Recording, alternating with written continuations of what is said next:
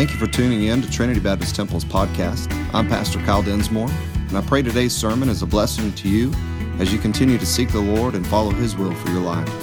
If you have any questions, please feel free to contact us. God bless you. If you have your Bibles, you can turn over to Second Thessalonians chapter 2. And uh, last time that I was preaching in this um, study, I saw some points I just want to remind you of. And a large focus was on faithfulness. I think it's so important. Again, we, we've talked about the Thessalonian church, how they came to faith in persecution. They were persecuted as new Christians, and yet Paul was commending them for their faith and for their endurance, for their faithfulness to the, to the Lord and, and for his purposes. And so, uh, even amidst this great persecution. And so, there's a lot of things that we can glean, and we have gleaned from them. La- the last message, uh, three of the points were, uh, the three points were this that we should daily strive for our lives to be deemed worthy of God's calling. We should daily strive for our lives to be deemed worthy of God's calling. His calling is very clear. We're to be about His business and His business alone. And um, every day we should be striving God, I want to be worthy of that calling that you have in each of our lives. Number two was we can experience unique blessings in struggles because of faithfulness. I want to say that again because I think it's especially some of the testimonies shared and, and what's going on in many of the lives in, of our members here. Listen to this again. We can experience unique blessings in struggles because of our faithfulness. You know, a lot of times we, we want to give up, we want to run, we want to quit, we want to um, just pull back, all those things. But a lot of times, if we do that, we miss these unique blessings that are inside of that struggle. And again, the, the, the Thessalonian believers experienced some of that along the way. And I, I shared last time, I, I don't want to miss anything, any type of blessing that God has. So if He has me walking through a trial, if He has me walking through something difficult, I want to make sure to stay faithful to Him so I don't miss any of the blessings, even in the midst of that trial, in the midst of that struggle. And so um, that was point number two. But again, remaining faithful was the key. Remaining faithful, faithful in our heart, faithful in, in, in everything. Uh, number three was this we should be focused on Christ being glorified through our work of faith and faithfulness. And that was Paul's prayer for them. And that's what that should be our focus in our lives. We should be focused on Christ being glorified through our work of faith and faithfulness. Uh, we've shared many times before, you know, you may knock on a door for 20 years. You may uh, talk to that family member. You may be faithful in your life to the Lord. That neighbor sees you year after year, whatever the case may be. But our, our aim, our focus should be God being glorified, not us seeing fruit, not us getting what we want, but God being glorified through our work of faith and faithfulness. Um, and, and when we, we have that as our focus, it takes a lot of pressure off of us. You know, when we're doing something uh, for the Lord, man, I've been witnessing this person, I've been doing this, I've been doing this, I've been doing this, and I haven't been seeing anything. Well, then, you know, what are you doing it for? Why are you serving God? Why are you witnessing to that lost person? Why are you doing what you're doing? Because if you're doing it so that you can see something happen or you can get something from it, that's the wrong focus. The focus should be on Christ being glorified in everything that we do. That should be the focus. I want to remain faithful. I want to continue to do His work. I want to continue to do what He's called us to do. Why? Because He's glorified in that. He, and, and, and I want Him to be glorified in my life. And so I want to pray, move forward tonight, see a couple of points, and uh, hopefully get something uh, to help us. So let's pray. Father, thank you for this time again. We thank you for your grace and your mercy. We thank you for your love. We thank you for the opportunities that you give us to serve you. Thank you so much for um, just your healing hand. And Lord, we thank you for the testimonies tonight. Lord, thank you for doing that work in uh, Miss Judy's life. We praise you for that. We know that's your hand. We know that's uh, all you. Lord, we, we thank you for the good report from uh, Brother Turner and the, the, the report of no cancer uh, from Brenda's brother. And Lord, we, we praise you for all these things because we we, uh, again, know you're a good God. We know that you are still in the healing business. And Lord, we also want to, as a church, call on your name for uh, Brother D and uh, the Dean family. Lord, we, again, have been praying for them uh, just constantly. And our hearts are heavy because it's a man that we know loves you and loves serving you, loves giving the gospel uh, to everyone and anyone he can. And Lord, their desire is to continue to do that. And uh, I know my desire is to see them continue to do that, but Lord, I also know that you are eternal and then you have a wisdom that none of us can ever understand. Uh, you have a plan that we don't always see or understand as well. And so Our desire is that you would heal him, or that you would touch his, his, his brain, that you would touch uh, the things going on in his body right now, that you would use the doctors, the nurses, whatever you would have to do uh, in, in any, any capacity, uh, but that you would just touch him and that you would heal him. He'd get up out of that bed and he'd be able to go back serving you and um, raising his family. Lord, I pray for Mary. I pray for the kids that you'd give them comfort and, and a peace that passes all understanding. Lord, even in the midst of all this, they wouldn't be able to explain it to anybody, but they would just be able to say, God's comforting us. So we ask for that, Lord. We ask that you would just pour out your blessings on them right now. And um, Lord, help us as a church to just pour out your love in their lives as they're going through this as well. And um, again, Lord, we, we trust you in this. So we pray you move tonight in our hearts and in this message. Pray that you just use me as a vessel uh, to speak what every single one of us needs to hear tonight. I pray your spirit would uh, instruct us and we would be at a place where we would receive uh, the message in your word. We praise you for all this, God, and we ask all this in the powerful name of Jesus. Amen. Second Thessalonians chapter 2, verse 1, it says, Now we beseech you, brethren, by the coming of our Lord Jesus Christ and by our gathering together unto him, that you be not soon or so easily shaken in mind, or be troubled, neither by spirit, nor by word, nor by letter, as from us, as that the day of Christ is at hand. So, there are doctrines, and there have been doctrines since, of course, this time of, uh, of this writing that have scared believers. And again, today there are still doctrines that exist in, in, in the world that scare people, that scare even church going, Bible reading, uh, you know, gospel believing Christians. These doctrines can be uh, very intimidating. But some of them include the fact that Christ, or, or the, the belief that it's not a fact, uh, the belief that Christ has already come and that Christians are going to experience God's wrath. And again, on and on and on, everything to do this. Very, very damaging, very uh, damnable doctrines as well. Uh, but Paul was trying to encourage these Thessalonian believers. Remember, they were new Christians, they were new believers, especially in, in contrast to several of us. If you've been you know, a Christian for 10 years or 20 years, uh, you were an experienced Christian compared to these Thessalonian believers, and so they were, they were, they were worried. You know, they, people had crept in, they had believed that all this persecution, all these trials and tribulations that were coming upon them, uh, well, maybe the day of the Lord, judgment has come. We have missed the return of Jesus Christ. And so Paul is telling them, look, don't, don't be so soon, don't be so easily shaken in, in, in your mind or, or troubled or, or in any way that the day of Christ is at hand, that it's already come upon you. And he's trying to encourage them of this, and he's begging them, in light of the fact that Christ is coming back soon, he's begging them, again, not to be shaken in mind. So, what, what does this mean? I think we could put several different illustrations on this and examples in this, but I think that we all have, at some point in time, um, doubted some things in our Christian faith, if not all altogether doubted our salvation. Um, again, for whatever reason, wherever you're at in your life, you get to this point, point and, you, and you start thinking, well, I, I know I, I meant it when I prayed that prayer. I know it when I surrendered my life, but man, I'm really struggling with this right now. Again, our mind kind of gets shaken, our confidence gets, gets shaken from that place of, of absolute assurance. And um, that's what Paul's saying. I don't want anything or anybody to come along and shake your confidence in the truth. Don't, don't let it happen. Don't let anybody shake you in your mind. Don't move from the confidence of truth. Don't be moved from confidence in Jesus Christ. And don't be troubled. Don't be frightened. Don't be scared. Matter of fact, he told Timothy, God's not given us a spirit of fear. So he's, he's trying to encourage these new believers don't let anything or anyone come along and shake your confidence in the truth. Don't let anything, any circumstance, any teaching, any anything come along and shake your, your, your, your comfort and your confidence in Jesus Christ. Not a spirit. If it seems like, well, the spirit seemed like he was saying this. Uh, and this is uh, just a side note. Uh, man, I, I have really struggled with um, some of these false doctrines that are out there because uh, people can make them sound very convincing and they sound very spiritual. And they use scriptures out of context to make their points.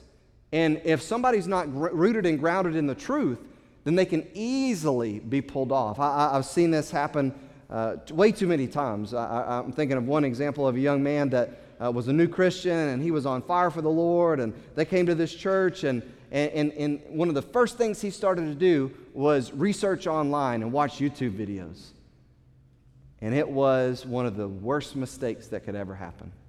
And I try to encourage them look, don't, don't watch YouTube videos. Get in the Word of God. Get in the Word of God. You get down at, on your knees, ask the Lord to speak to you, and get in His Word and let the Holy Spirit do that because you start listening to what other people say something says, then you're going to get really messed up. And, and that's exactly what happened. That's exactly what happened. He began to go down this path of, of a doctrine that's not, it's a man made doctrine. And to this day, fir- firmly believes in this doctrine. And, uh, and now I want to say this it's not necessarily a doctrine that is a damning doctrine as far as uh, salvation goes, uh, but it's a doctrine of man that's not, it's not right. And uh, so, anyways, he says, don't, don't let anything, not a spirit, not a message by man. He goes even so far to say, not even a, a message, a letter from us, the missionary team. Think about this. This is how, this is how much Paul was trying to tell these believers Stand on the truth. Be in the truth. Don't listen to anyone. Don't listen to anything. Even if you get another letter from us, disregard it. Don't, don't follow anything else but the truth that's already been delivered to you. Again, he delivered this truth. He delivered the truth, including the return of Jesus Christ, what it was supposed to look like. And so he was trying to help them understand point number one, which still resonates to us today, and that's this that truth is not evolving. Truth is not evolving. It's not an evolving thing. It's not something that uh, we, we, we, come, uh, well, I used to believe this and now I've come to this place that. No, if it's truth, it's truth. It's absolute. It's not relative. It doesn't change with our circumstances. It doesn't change with our mood. It doesn't change with our, our, the seasons of our life. Truth is absolute. It's not revolving.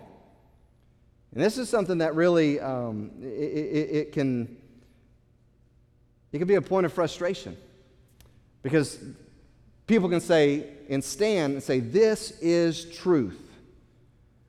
And then circumstances come along and change that for them, and all of a sudden, it's not necessarily completely truth.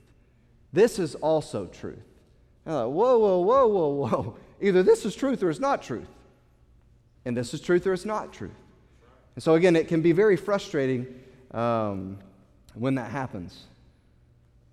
And Paul says, even if someone comes along and says, You've missed it, you've missed the return of Jesus Christ, uh, panic mode needs to be set, set in right now because you're about to face the wrath of God. Look, don't believe them. The question I have for us tonight is this How can you gauge truth? How can you, get, how can you gauge what is truth? How do you measure what truth is?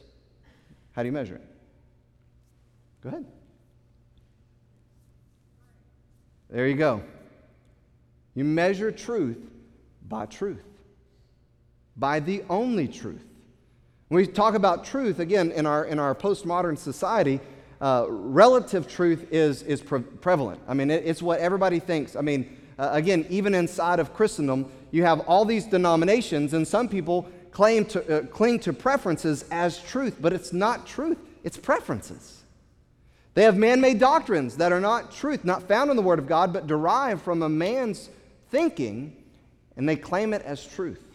And so, how do you, how do you figure out what truth is amidst all of this? By truth, the only truth, the Word of God. Period. Now, here's the, here's the, the thing that I've, I've mentioned before that we don't like in this day and time.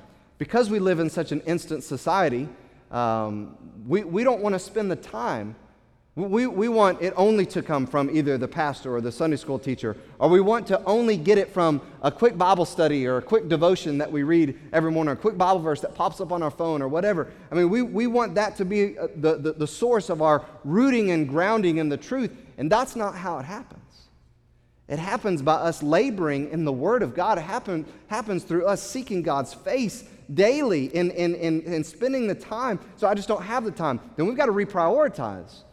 Because if we're going to stand on the truth, we've got to know the truth. And to know the truth, we've got to be in the truth. To be able to say this is not truth, you've got to know what truth says. And so, again, we've got to be in the Word of God. It, doesn't happen like a, a microwave dinner, it doesn't happen like a, like a fast food restaurant. You've heard me mention that before. We want to we wanna get in the fast food line, order it at the window, and then be out with our food in less than a couple minutes. And if we have to sit in that line for longer than probably five minutes, then we want our money back and we want to go somewhere else.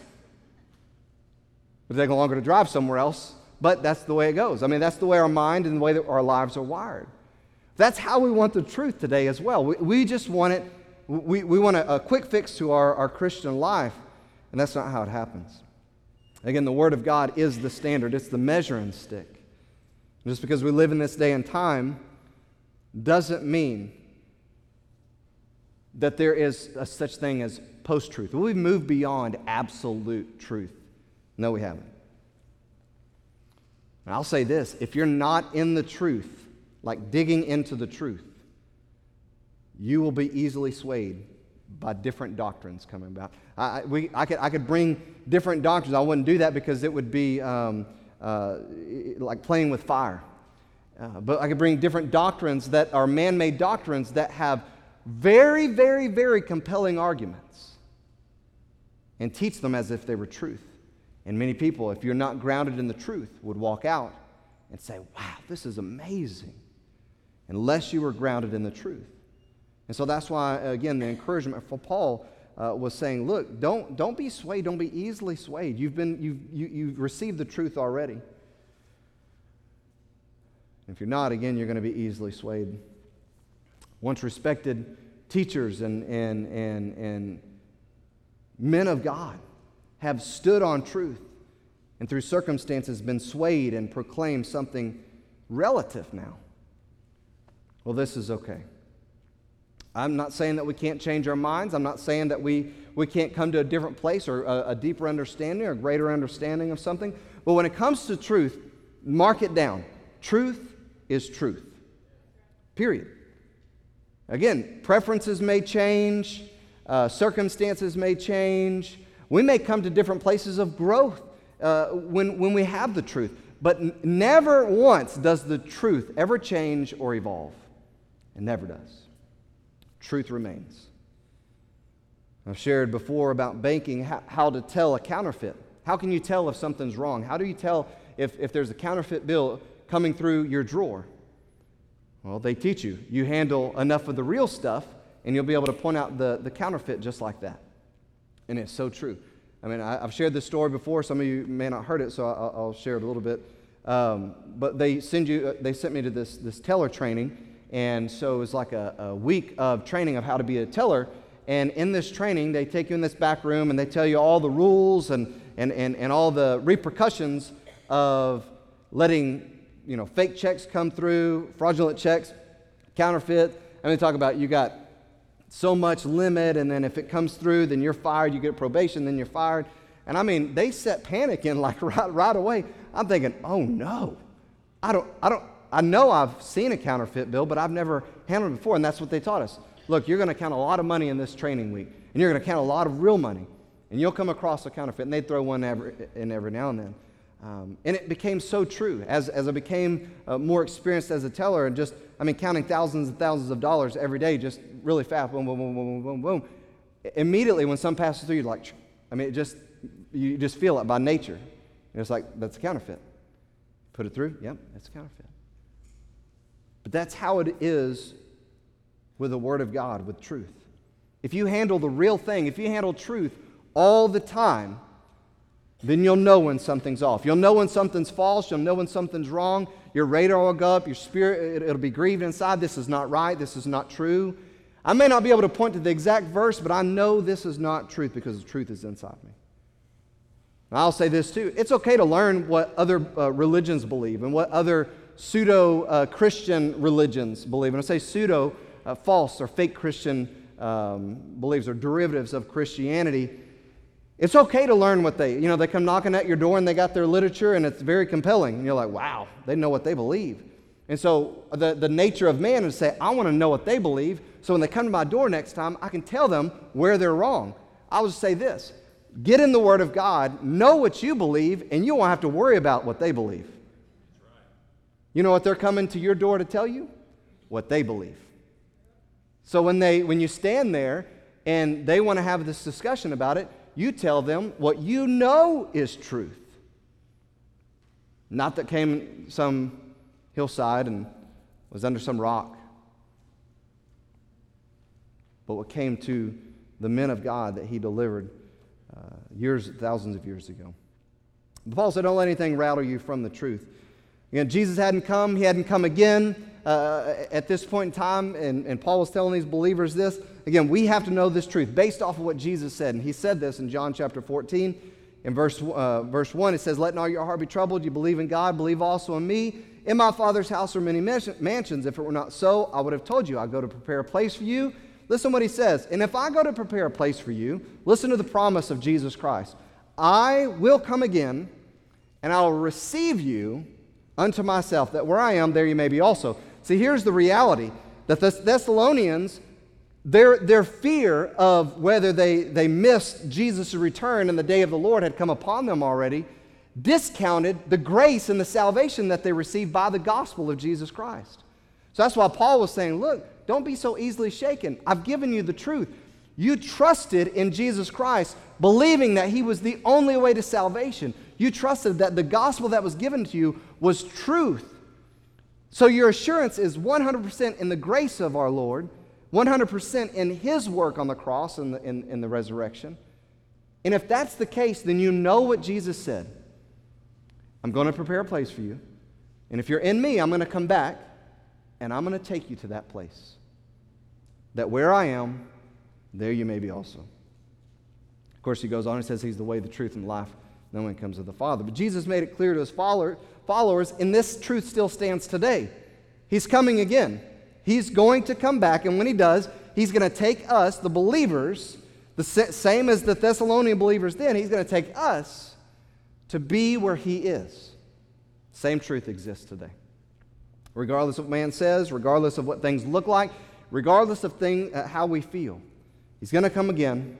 He's going to receive us to himself. Look what Paul says uh, and, and, to emphasize this in verse 3 Let no man deceive you by any means. So, no way, the, the, let no man deceive you by any means. You know what you've been given, you know the truth that's been delivered to you. Don't let any person deceive you in any way. And he explains here are some things that has to happen first. These things will come before Jesus comes again. He says, That day shall not come except.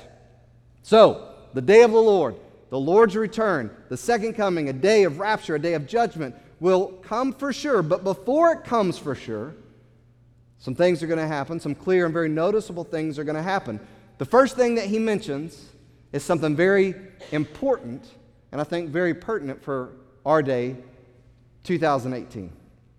2,000 years removed from when this was written. Almost 2,000 years. He says that before the return of the Lord, there has to come a falling away first. A falling away first. Falling away from what? Falling away from the faith. Falling away from the truth. Falling away from the, the church, the, the, the, the, the organism, the organization, the, the living body of Jesus Christ. People are going to fall away from it before he returns. Now, imagine what it looked like right off the bat after, after Jesus ascended. Day of Pentecost comes. Uh, Jesus, I mean, uh, Peter stands up. They preach. They're speaking with, with cloven tongues of fire, and uh, every man's hearing in their own language. Thousands of people are, are getting saved. You go a little bit further, thousands of more people are getting saved. The apostles go scattered throughout all the, the, the known world at that point in time. The gospel gets spread. The apostle Paul is called out with, with Bar- Barnabas and they go and start churches all over Asia Minor. The gospel is spreading all over. Thousands upon thousands upon thousands, not millions of people are getting saved at this point in time. Now, there are some that are being pulled away by the Judaizers. There are some that are being swayed by false doctrine. There are some that are falling away already. But that's not what Paul's talking about. Paul's talking about before Jesus comes back, there's going to be a great departing from the faith. There's going to be a great departure from the things of God.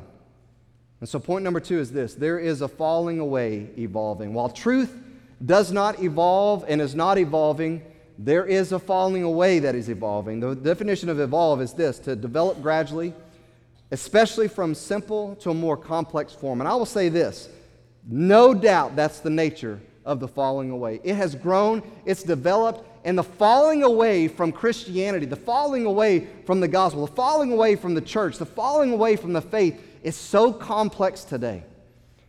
It is so, it, it's like a, um, it is like a disease. It's like a web that's, that's been weaved all throughout Christendom to fall away from the faith. And, and, and the reason I say that is because I think there are people that are sitting in church seats and pews that are part, part of this falling away. They're already departed. Their hearts are not for the Lord. Their hearts are not for the kingdom of God. Their hearts are not for His church and for His kingdom. They're not, they're not there. And so, again, it's a very complex issue, but I think we see it widespread across Christianity today. So clearly, there's some truths about it. It will precede the return of the Lord, this falling away. It will be evident. Even as it gets closer to his return, it will become even more evident, and as I said, I think complex. And so I will say here, 2018, April, it is absolutely here. It is absolutely growing. It's evolving, this falling away. And it's ugly. It's an ugly falling away. You know, I, there hasn't been a more obvious time that the things of God are more a matter of preference than a response to grace than today. Did you hear what I said? That there's not been a more obvious time when the things of God, the things of God, were more a matter of preference than they were a response to grace than today. Name it. Name it. I don't feel like it.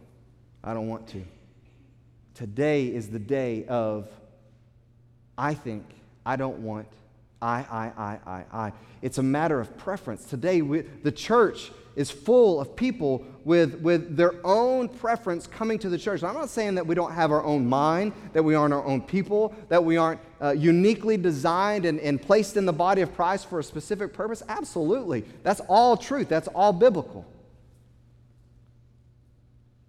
But just because we are unique, just because we have our own thoughts and we bring our own talents that God has given us and, and, and gifts that God's bringing us, it doesn't mean that we can bring our own preference to how the church operates or how we operate within the church. It doesn't mean that. But that's what it's become. That's how it, I mean, from everything from whether I go to church, uh, a church worship service, or whether I am engaged in the church vision, whether I'm a part of what it is. Again, we have a new members class. And In our new members class, we talk about what a member is, what a member does, and, and, and, and, and we lay out all the scriptures Ephesians chapter 4, 1 Corinthians 12, 1 Corinthians 14, and we talk about gifts, we talk about the body, we talk about how God has placed it together and, and how every member is important. Every member has a part. Every member should be connected and faithful and working and serving. Why? So that the whole body is edified. For what purpose? So that the head of the body is glorified. That's what the Bible says.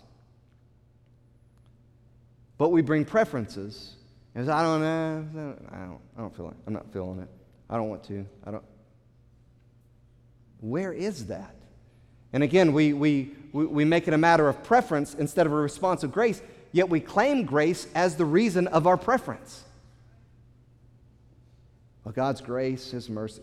Don't abuse His grace to do something. That's, that's, that's exactly what Paul said not to do. Don't use your liberty as an occasion to the flesh, but by love, serve one another. Use it to serve. Use your liberty to serve, not to please what you want to do. Jesus again warned that this would come in Matthew chapter 24. Verse 10, it says, And, and then shall many be offended. And that, that word offend means to fall away. So many, many will fall away and shall betray one another and shall hate one another.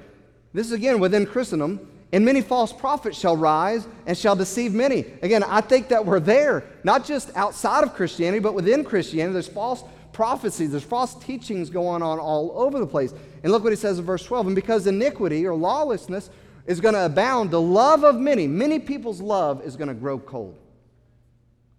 the love for others, the love for the church, the love for Christ, the love for his work, the love for his kingdom. The love of the things of God is going to grow cold. The love of, uh, of God himself is going to grow, grow cold in the hearts of even the people that are associated with Christianity.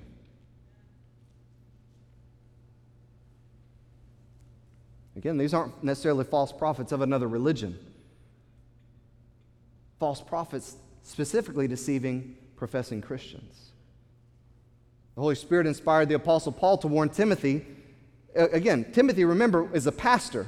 And, and he, he, was, he was leading a, a church and, and, and was going to be leading this church. And so the, the Apostle Paul, again, inspired by the Holy Spirit, is telling Timothy as a pastor that the end times is going to look like this. Look at what he says in 1 Timothy chapter 4. Now the Spirit speaketh expressly that in the latter times some shall depart from the faith. Some people are going to leave the faith. And they're going to give heed. This is why. They're going to give heed to seducing spirits and doctrines of devils, speaking lies and hypocrisy, having their conscience seared with a hot iron, forbidding to marry, and commanding to abstain from meats from which God hath created to be received with thanksgiving of them which believe and know the truth. Again, they're going to have all these doctrines, they're going to have all these beliefs, and they're going to say, This is the truth. And there's going to be a lot of people believe these false teachings, these false teachers, and they're going to depart from the faith. That's what he said. The, the, the latter days, the end times are going to look like this. People are going to leave for different reasons. 2 Timothy chapter 3, again, in the second letter to Timothy, Paul says this in verse 1 This know also that in the last days perilous times shall come. What does perilous mean? It means dangerous. Dangerous times are going to come in the last days. Why? Because men are going to be lovers of their own selves. Huh. What we say a while ago? Preferences are going to drive and not the grace of God. Men are going to be lovers of themselves. I don't think there's anything wrong with this. If I just miss one, if I just don't do this, if I don't do that. Men are going to be lovers of their own selves. They're going to be covetous, boasters, proud, blasphemers, disobedient to parents, unthankful, unholy, without natural affection. Now, I want to just talk a little bit about a couple of these. First of all, we know that there's a, a, a, a prevailing uh, problem of disobedience to parents. And I believe part in, in, in part because of the family uh, dilemma that's going on in our nation. I mean, there, there are so many single families because, uh, and, and, so many absent, we, we just watched a video series about it. Not, not uh, having the, the, the right family dynamic that God created and ordained.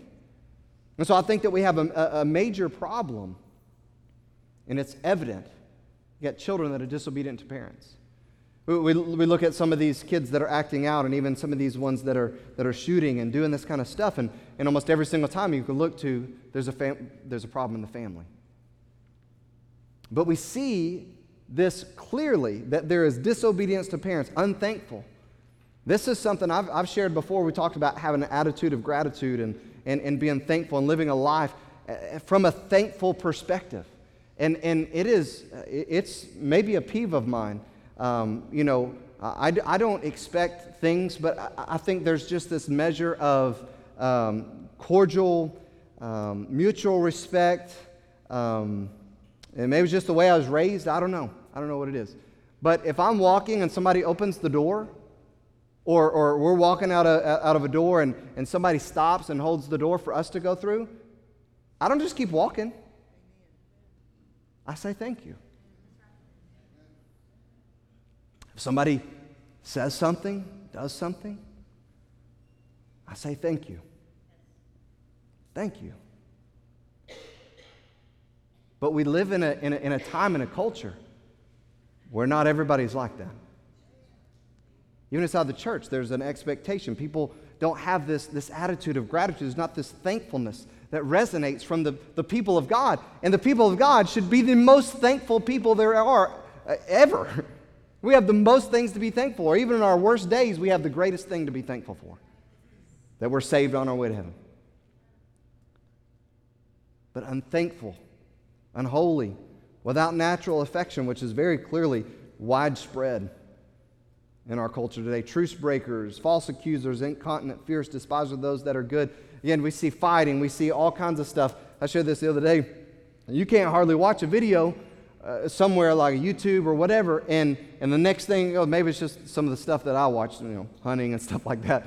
but it loads up a, a, another video. Hey, you want to watch this? These people fighting? It's everywhere. It is everywhere. It's, it's, it's, it's all in the schools. It just this, this uh, you know, I've seen some of those videos too where these, these, these kids are absolutely defiant and, and bowing up to these teachers and, and wanting to fight these teachers. I'm thinking, my dad would have killed me.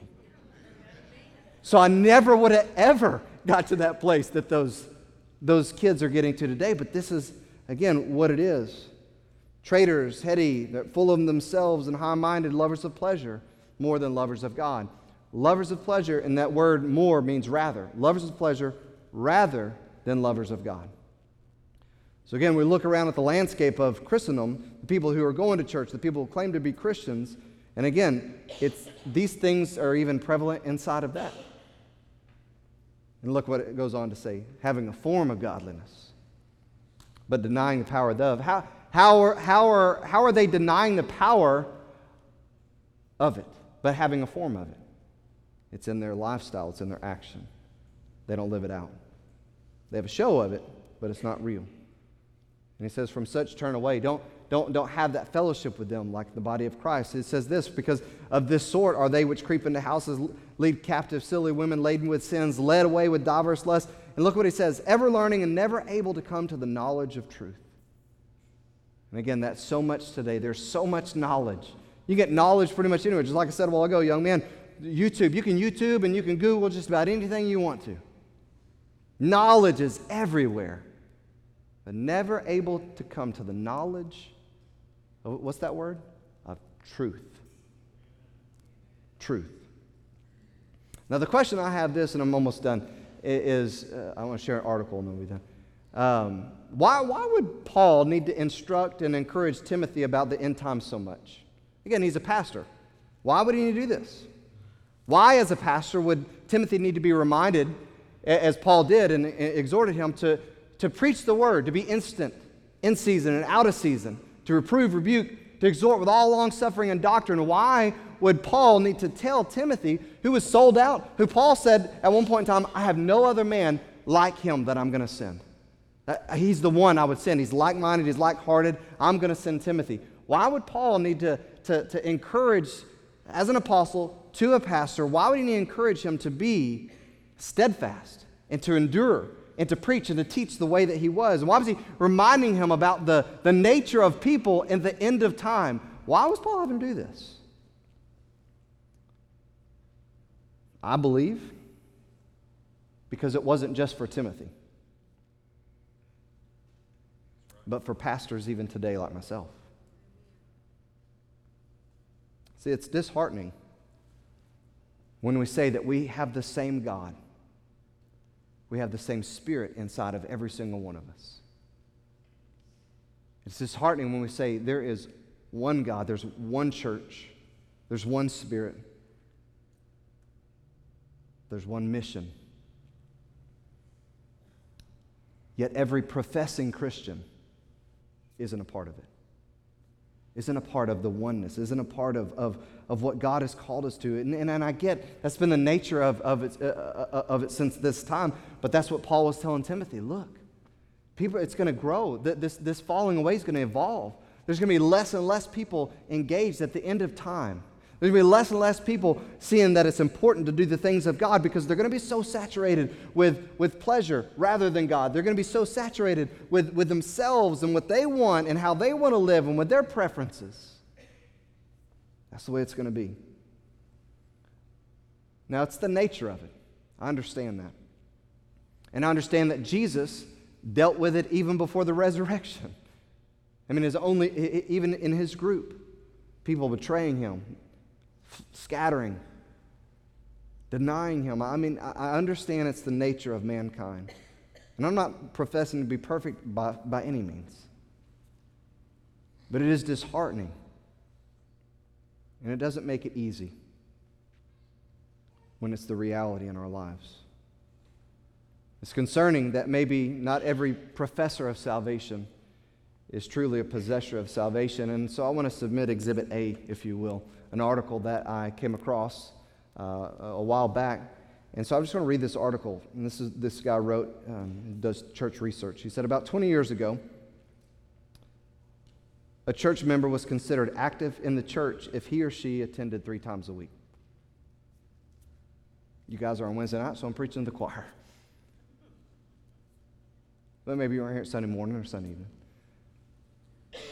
But you were considered a church member considered active if, if he or she attended three times a week. Today, a church member is considered active if the church he or she attends three times a month.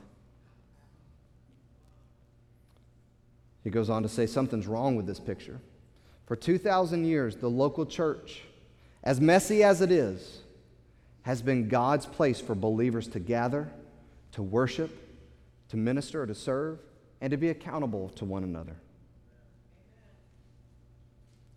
He says, and every time I write something about church membership and attendance, I inevitably, inevitably hear cries of legalism, or the church is not a building, or the church is a messed up institution. But the local church, the messy local church, is what God has used as his primary instrument to make disciples. But commitment is waning among many church members. But why? And so I put, some, I put these on the, the board so you could see them as I read them.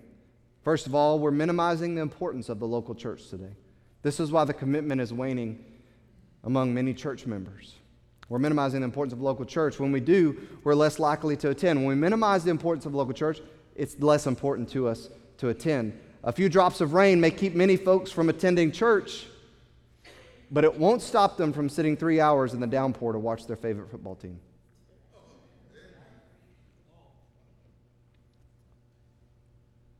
Number two, we worship the idols of activities. He says many members will replace a day in their church with a day at a kid's soccer or softball games or sleeping off the hangover from the previous day's activities. And that's so true. Number three, we take a lot of vacations from church. He says, I'm not anti vacation, but 20 years or so ago, we would make certain that we attended a church where we were taking vacation. Today, many members take a vacation from church. Number four, we do not have high expectations of our members. Now, this is on in, in general. Um, as I said, in our new members class, we lay out there and we, we I think we have high expectations. It's very rare uh, to have what we have in our church. And matter of fact, this is kind of a side note, the same researcher, same uh, blogger um, has found that churches like ours that have a, a new members class have less attrition and more involvement and are more healthy and growing than average, the average number of churches. So I praise God for that. I praise God that our church is, is not necessarily fit into every um, category here. So, but he says we don't have high expectations of our members in general today in the church. Any purposeful organization expects and gets much of its members. Let me say that again. Any purposeful organization expects and gets much of its members, whether it's a sports team or a civic organization. It's ironic that most churches do not come close to being a high expectation church. And that's where we are. You know, that's, that's, we, we try to make sure that we uh, hold membership accountable, hold leadership accountable. We try to do those things. Why? Because there's a high expectation. We're the organization of God. Yeah, try to, try to not meet the expectations at your job. What would happen? You wouldn't have a job, not for very long. But we, we, we discount the Lord's church because why? We don't get paid? Because it's not a source of, of buying stuff? That's how we can discount it? Well, let's not forget we were bought with his blood. And the Apostle Paul said, You got to remember you're no longer yourselves because you're bought with a price. Number five, we make infrequent attendees leaders in our churches, and we try not to do that. Um, but it says when we do, we are making a clear statement that even the leaders of the church do not have to be committed to the place they supposedly lead. Again, membership, leadership. It's the Lord's church. We should show up. We should be here. We should worship Him. We should encourage each other. We should exhort one another. We should serve one another. We should do all the things that the first church did, that Jesus taught, that Paul wrote, that we should be doing as a church. That's what we should be doing. He goes on and he says this I heard a leader of an organization tell the members, listen, that he did not want them if they were not fully committed. They could not be AWOL if they wanted to be part of the group. He expected full commitment. So you can't be a part of the group unless you're fully committed. You know what he said? This guy is a high school, high school football coach. And all team members follow that high expectation of commitment. If you're not fully committed, you're not on the team. And listen to what he says. If we truly expect to make a difference in our communities, our families, members of local churches need to have at least the same level of commitment as members of sports teams. Listen, after all, the mission of each local church is far more important than a sports team. At least it should be. So, what does commitment look like? This is another article that he wrote. It looks like this A committed, fully committed member, number one, has taken steps of affiliation with the church. This is my, this is my church home. Number two, attends worship on a regular basis, is faithful to gather with the body. Number three, identifies with the vision and the purpose of the church. This is what we're about, this is what we're doing, and I'm a part of it. Number four is pursuing meaningful relationships. Listen, that's the truth. Like, if we're not connecting to each other, if, if you're not making an effort to connect with another member in this body, you're not a fully committed member. I, I used the illustration before, and I used it at our leadership conference about uh, Remember the Titans. I love that movie, it's probably my favorite movie. Um, and and the, the team was divided, and the coach, the coach determined, you know what, I'm going to make y'all connect. You're going to get with somebody of the opposite sex and you're going to get to know them. I mean, the opposite sex, opposite race. you're going to get together with an opposite sex and get to know them. Really good. Different, different mission, different mission.